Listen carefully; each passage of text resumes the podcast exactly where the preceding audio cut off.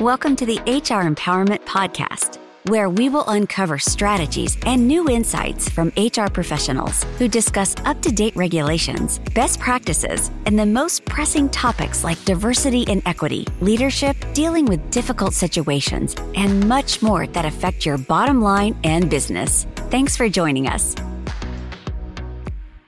Welcome back to our final session of five reasons why company culture is the key to success and why it matters. We've talked about in earlier sessions of this podcast the five pillars of company culture values, feedback, accountability, team unity. And now we're going to talk about the fifth pillar, which is communication. Communication, communication, communication. It is so important and it goes wrong all the time. Communication is often confused with words. It's so much more than words. Factors such as body language, emotions, change, fear, satisfaction, uh, who's the targeted audience of this communication versus who's the received and intended audience of this communication what was the message supposed to say? What did it actually say? What was actually heard? Generations, personality styles, and even lead- listening skills all have a huge impact on communication. Likewise, the communication medium, such as email, phone, voicemail, text message, video, in person, letters, so on, has a huge impact on communication. Communication affects profitability. I don't think this is really shocking, not at all. Then why do so many choose to ignore the issues with communication? Communication affects profitability. Is this really shocking? No, not at all. Why do so many people choose to ignore the problems with communication? I'm going to give you some survey statistics. 60% of companies don't have a long term strategy for their internal communications. That's from a workforce study. 74% of employees feel they are missing out on company information and news. 74% don't know what's going on in their company. That's a survey from Trade Press Services. A conference board survey says that disengaged employees could cost organizations over $450 billion per year. This is a loss in wages, retraining time, loss of profit, loss of sales, and everything else we've already talked about. And similar to the trade press survey, an IBM survey came out and said 72% of employees don't have a full understanding of the company's strategy. So they don't know what you do. They don't know what the strategy is to, to get more business. They don't know what the values are, don't know what the mission is, don't know what the vision is. Why am I here? We need to not be the statistic.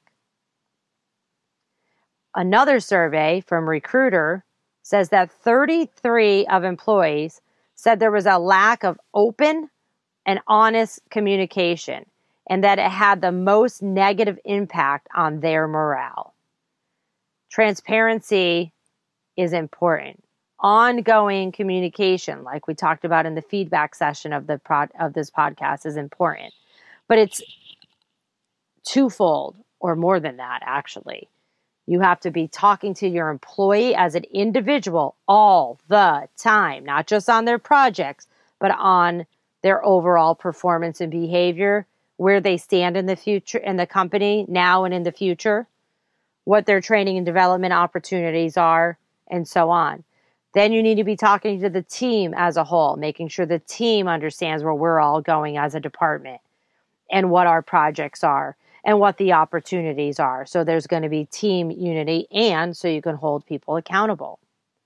And then we need to go to the next level, which is talking on the company level. I find that on a company level, a lot of people at the individual or even the team level tune out the company level communication because it goes over their head or it talks about things that they have no clue what they're talking about. Well, that means they're more likely to walk out that door. Most problems at work, and well, let's face it, outside of work too, revolve around a lack of communication and therefore miscommunication. If your leadership team has created a mission and vision statement and even a set of company values, as we've discussed, how do you, as a leader, ensure that this information, or any information for that matter, gets distributed and understood by all of your employees? How do you ensure people take it seriously? That's the question you really want to be asking. So, in my book, Suck It Up, Buttercup Be a Leader People Will Follow, I write about this. Two options are as follows to have communication formal communication and informal communication.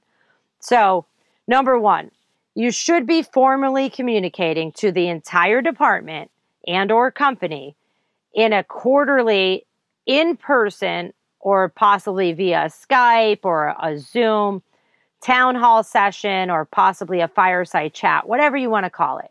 Also, maybe a monthly ne- newsletter, a weekly email, all the way down to a daily blog on your internal intranet and even your social media to let employees and customers know what's going on. Human resources and marketing should be working together to assist with that message. So I often see HR and marketing far apart. Marketing deals with the external, and human resources deals with the internal. They're connected.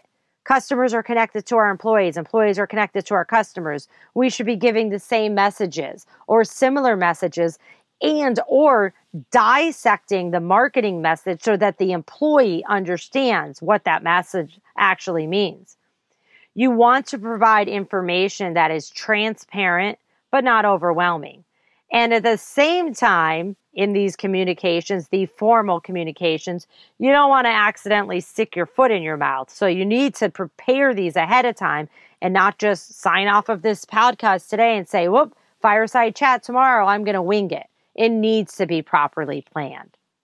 Now, another option, and you should be doing both, is to be informally communicating to the entire department and or in company by word of mouth. This could be where you possibly are creating a communication tree, bottom up, top down, both. So you're delivering your information to your executives who are expected to deliver the same information verbally to to senior management. So executives, uh, maybe you have a board and they give information to the executives and then they give that information to senior managers. Now they stop and senior managers say, I have questions. Okay, let's vet that out. Now senior managers go next, the next level and deliver the message to middle manager and then they stop. Middle managers say, I have questions. And you may need to stop and run it all the way back up the chain to get the right answers. Okay, now we're all on the same page. Board, executives, senior management, middle management, we're all on the same page with this communication. Then uh, middle management delivers it to team leaders, team leaders deliver it to frontline man- employees, and so on and so forth. It's important that every single employee hear the same information in a timely manner. But it is also important to vet out any Q&A and get those answers as soon as possible so that we're all on the same page. This is super, super important in times of change. If there's an acquisition, a merger, we're opening an office, we're closing an office, we're hiring 100 people, we're um, doing layoffs so that there is no rumor mill because the rumor mill takes over and things get out of control, productivity is stopped, and then additionally, people quit. And we didn't want them to quit. We just gave them the wrong message or no message at all. It's very important to have open and honest, frequent communication with all employees, and this will become ingrained as part of your culture.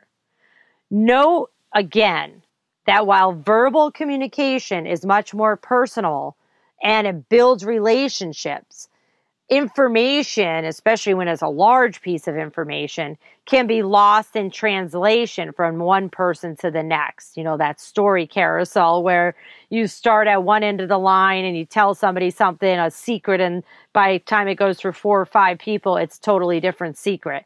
So it's a good idea to provide a cheat sheet of talking points to your managers if you're delivering this um, cycle down or cycle up news or any kind of news.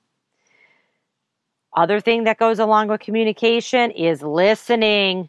Listening is a huge factor in the complex communication process because it involves not just hearing, but actually understanding. So many people say, well, that's not what I told them to do. I don't understand why they didn't do it. People may not understand it because what you think you said is not actually what you said. Or maybe heard, not have heard accurately due to the environment, like a loud environment, a loud comp- um, office emotions or just pure chaos. You need to choose the appropriate time to communicate, and that's just as important as all these other factors. Who knew humans were so complicated? Before you get angry or upset, consider the facts and consider confirming that the intent of your message, not just the words, was re- received by your intended audience. This is why it's best to have in person or in cases of virtual, at least live video feeds. Um, you, I like to say things when I see people that are confused to say, okay, this is not message. This message is not going out the way I wanted it to.